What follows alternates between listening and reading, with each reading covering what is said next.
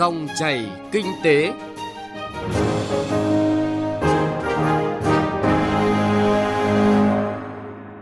Biên tập viên Bảo Ngọc xin chào quý vị và các bạn. Thưa quý vị và các bạn, trong chương trình Dòng chảy kinh tế hôm nay, chúng tôi chuyển đến quý vị và các bạn nội dung chính sau. Giao cản nâng hạng thị trường chứng khoán Việt Nam – Lợi ích thu hút nhà đầu tư nước ngoài từ tín hiệu nâng hạng thị trường chứng khoán Việt Nam có thể bắt đầu ngay từ cuối năm nay. Phân bón đang bước vào chu kỳ tăng giá và dự báo giữ mức cao từ nay đến hết năm. Đây là nội dung được chuyển tới quý vị và các bạn ở phần sau của chương trình Dòng chảy kinh tế hôm nay.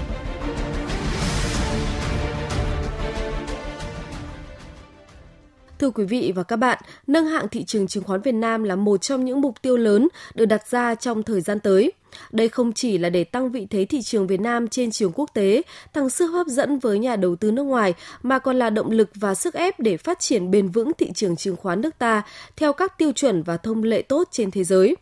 Cũng vì vậy, cần nhìn nhận rằng để vượt qua rào cản nâng hạng thị trường chứng khoán Việt Nam chính là cần sự chủ động nỗ lực của từng thành viên thị trường nói riêng và cả nền kinh tế nói chung. Hiện nay, có hai tổ chức quốc tế tiêu biểu trong việc xếp hạng thị trường chứng khoán Việt Nam là MSCI và FTSE. Trong đó, MSCI vẫn xếp Việt Nam trong nhóm thị trường cận biên, còn FTSE Russell tiếp tục duy trì Việt Nam trong danh sách chờ xét nâng hạng từ thị trường cận biên lên thị trường mới nổi. Đặc biệt, trong kỳ đánh giá phân loại thị trường chứng khoán mới đây nhất là vào tháng 3 năm nay, FTSE ghi nhận nỗ lực cải thiện hành lang pháp lý của Ủy ban Chứng khoán Nhà nước và việc luật chứng khoán sửa đổi có hiệu lực từ tháng 1 năm nay được kỳ vọng sẽ mở lối cho việc cải thiện mạnh hơn chất lượng thị trường. Đây là một trong những kết quả tích cực đáng ghi nhận nhận của cơ quan quản lý thị trường chứng khoán Việt Nam trong việc khơi thông, trao đổi và làm rõ những thông tin cải cách của thị trường chứng khoán nước ta trong thời gian qua. Ông Trần Văn Dũng, Chủ tịch Ủy ban Chứng khoán Nhà nước đánh giá. Hiện nay trong Covid thì cái tên Việt Nam và thị trường chứng khoán Việt Nam là đang rất nổi ở trên thị trường quốc tế. Một nền kinh tế mở, giao thương rất là rộng rãi như thế mà chúng ta lại có thể thành công được ở trong cái việc chống Covid cho nên các nước phải nói họ cũng nhìn vào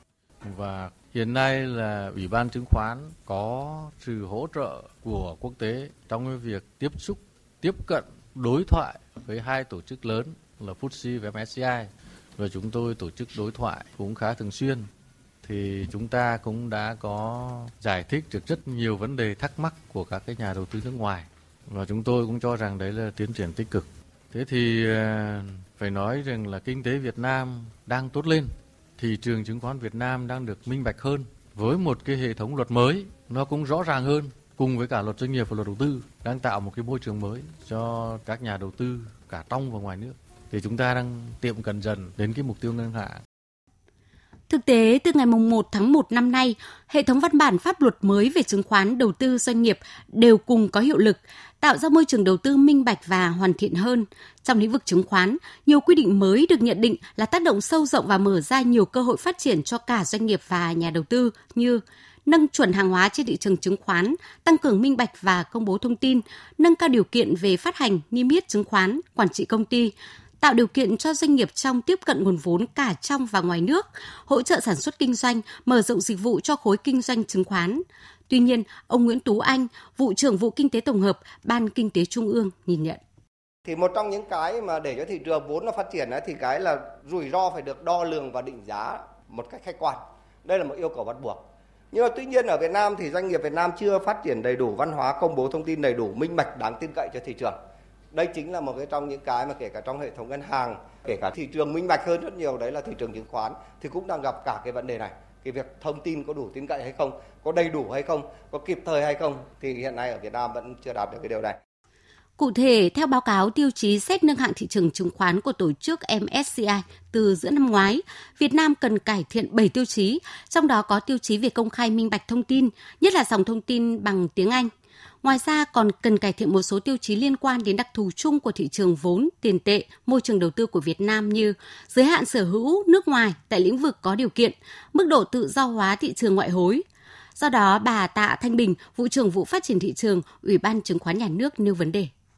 Chúng tôi cho rằng cái việc nâng hạng thị trường chứng khoán không phải là câu chuyện và nỗ lực của riêng một ngành chứng khoán hay cơ quan quản lý thị trường chứng khoán mà động lực nâng hạng thị trường chính là các doanh nghiệp, các công ty đại chúng, các cái tổ chức niêm yết. Chỉ khi các doanh nghiệp niêm yết thực sự tuân thủ các quy định về vấn đề minh bạch chính là một trong những cái điểm yếu của thị trường hoặc là tuân thủ các cái quy định về kỷ luật công bố thông tin làm quen và thực thi đúng các chuẩn mực kế toán quốc tế phát triển bền vững sẽ là những cái hạt nhân chính để phát triển nội lực thị trường chứng khoán chính là cái gốc của nâng hạng Bên cạnh đó thì còn nhiều yếu tố khác cần phải cải thiện để phục vụ cho mục tiêu nâng hạng như mức độ tự do trên thị trường ngoại hối, giảm thiểu sự can thiệp hành chính của nhà nước vào các hoạt động của doanh nghiệp, cải thiện độ mở của thị trường đối với các nhà đầu tư nước ngoài và tạo môi trường đầu tư kinh doanh thuận lợi cho doanh nghiệp thì đây là những công việc cần sự nỗ lực và vào cuộc của cả hệ thống chính trị và đòi hỏi sự phối hợp đồng bộ của các bộ ngành.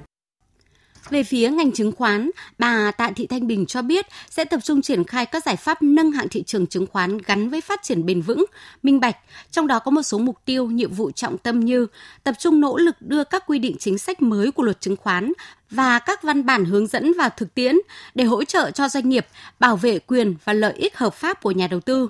tổng kết xây dựng trình Thủ tướng Chính phủ ban hành chiến lược phát triển thị trường chứng khoán giai đoạn 2021-2030 để định hình mục tiêu, giải pháp về lộ trình phát triển thị trường chứng khoán và thị trường vốn về dài hạn nhằm hiện thực mục tiêu nâng hạng thị trường. Về tổng thể, phải xác định một quan điểm chung là việc nâng hạng thị trường chứng khoán Việt Nam không phải là nỗ lực của riêng ngành chứng khoán hay cơ quan quản lý thị trường chứng khoán. Động lực nâng hạng thị trường chính là phải có sự chủ động từ phía các công ty đại chúng. Khi doanh nghiệp minh bạch, tuân thủ kỷ luật công bố thông tin, làm quen và thực thi chuẩn mực kế toán quốc tế, phát triển bền vững, đó mới là hạt nhân để phát triển nội lực thị trường chứng khoán nước ta một cách bền vững, là cái gốc của nâng hạng thị trường.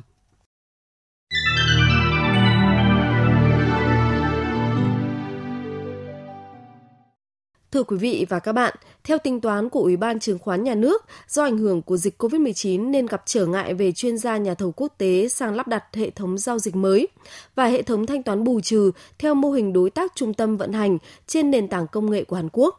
Do đó, với nỗ lực cao nhất thì dự kiến hệ thống mới được triển khai sớm nhất vào cuối năm nay. Đó cũng là cơ sở và điều kiện để giải quyết các vấn đề còn vướng mắc đối với yêu cầu về thanh toán bù trừ hiện nay của các tổ chức xếp hạng tín nhiệm quốc tế khi xem xét nâng hạng cho thị trường chứng khoán Việt Nam. Tuy nhiên, dù thị trường chứng khoán nước ta chưa thể nâng hạng ngay, nhưng lợi ích về thu hút nhà đầu tư nước ngoài thì vẫn có thể diễn ra ngay từ cuối năm nay. Theo tính toán của Ủy ban Chứng khoán Nhà nước, với nỗ lực cao nhất thì cuối năm nay mới có thể đưa hệ thống giao dịch chứng khoán của Hàn Quốc và vận hành chính thức. Sau đó thị trường mới có thể thực hiện được một số nhu cầu mà các nhà đầu tư nước ngoài đang rất mong đợi như giao dịch chứng khoán trong ngày, giao dịch chứng khoán chờ về, triển khai cơ chế bù trừ trung tâm. Và chỉ khi giải quyết những vấn đề đó thì vấn đề nâng hạng của Việt Nam mới có thể trở thành hiện thực, có nghĩa là nỗ lực vận hành cơ chế giao dịch mới trong năm sau năm 2022, thì khoảng năm 2023 hoặc 2024, mục tiêu nâng hạng thị trường chứng khoán nước ta mới chính thức đạt được. Còn theo báo cáo chiến lược vĩ mô và thị trường quý 1 năm nay của công ty chứng khoán Bảo Việt, thì dù vẫn tiếp tục nằm trong danh sách theo dõi nâng hạng của tổ chức quốc tế FTSE trong kỳ đánh giá tháng 3 vừa qua, thì chứng khoán Bảo Việt giữ quan điểm lạc quan về triển vọng Việt Nam sẽ được tổ chức này nâng hạng từ thị trường cận biên lên thị trường mới nổi, loại 2 tại kỳ đánh giá nâng hạng năm 2022. Theo ước tính của công ty chứng khoán này, trong trường hợp Việt Nam được FTSE chính thức nâng hạng lên thị trường mới nổi loại 2, thị trường chứng khoán Việt Nam sẽ thu hút dòng tiền lên tới 1 tỷ rưỡi đô la Mỹ đến từ các quỹ đầu tư theo chỉ số chứng khoán toàn cầu của FTSE.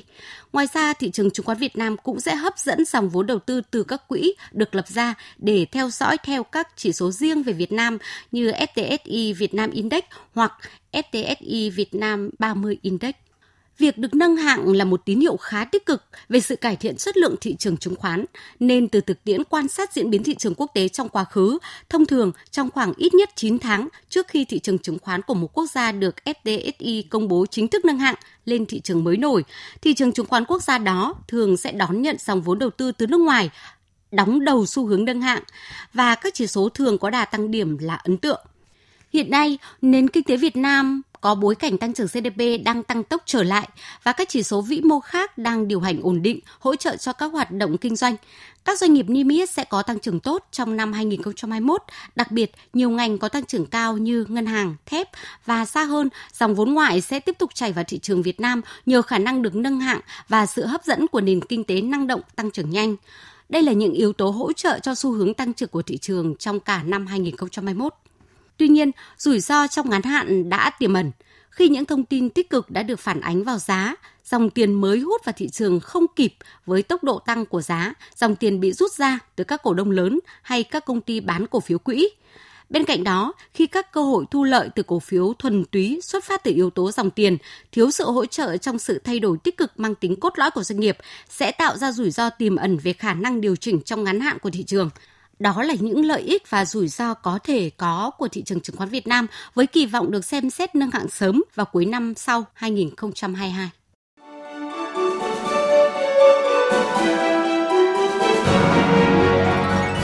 Dòng chảy kinh tế, dòng chảy cuộc sống.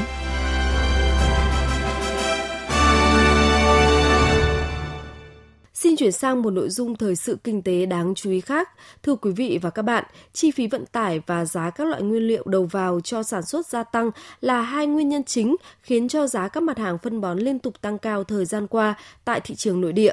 Phân bón đã bước vào chu kỳ tăng giá và dự báo từ nay đến hết năm, giá phân bón sẽ tiếp tục giữ ở mức cao. Đó là khẳng định của đại diện Bộ Công Thương tại buổi họp báo 5 tháng đầu năm của bộ này. Phóng viên Nguyên Long thông tin. Theo ông Nguyễn Xuân Sinh, Phó Cục trưởng Cục Hóa chất, giá phân bón trong nước có sự liên thông với giá phân bón thế giới, nên khi các loại nguyên nhiên liệu sản xuất phân bón trên thế giới tăng, giá phân bón trong nước cũng sẽ tăng theo. Thứ hai là từ đầu năm đến nay giá vận chuyển đã tăng từ 3 đến 5 lần. Giá cước vận chuyển container liên tục tăng cao, trong khi các loại phân bón DAP, MAP và ure hầu hết được vận chuyển bằng container. Ngoài ra còn một số nguyên nhân khác như một số nước đang vào mùa vụ chính, nhiều nhà máy sản xuất phân bón trong khu vực bước vào giai đoạn bảo dưỡng, sửa chữa, khiến nguồn cung phân bón sụt giảm, đẩy giá thế giới lên cao. Ông Nguyễn Xuân Sinh lý giải về sự tăng giá của một số nguồn nguyên liệu đầu vào của công nghệ sản xuất các mặt hàng này. Về sản xuất ure thì hiện nay Việt Nam sản xuất theo hai nguồn, một là bằng than, hai là bằng khí. Thì cả hai cái giá này đều tăng rất là cao. Cho nên là theo đánh giá của chúng tôi thì cái giá phân bón sẽ vẫn còn neo cao từ rồi đến hết năm. Về nguyên nhân khiến giá các mặt hàng phân bón tăng cao, ông Lê Triệu Dũng, Cục trưởng Cục Phòng vệ Thương mại Bộ Công Thương cho biết thêm. Giá tăng thì chủ yếu do các cái yếu tố nguyên liệu để sản xuất phân bón tăng, à, chi phí vận tải tăng. Cụ thể ở đây nguyên vật liệu đối với sản xuất phân bón DAP và MAP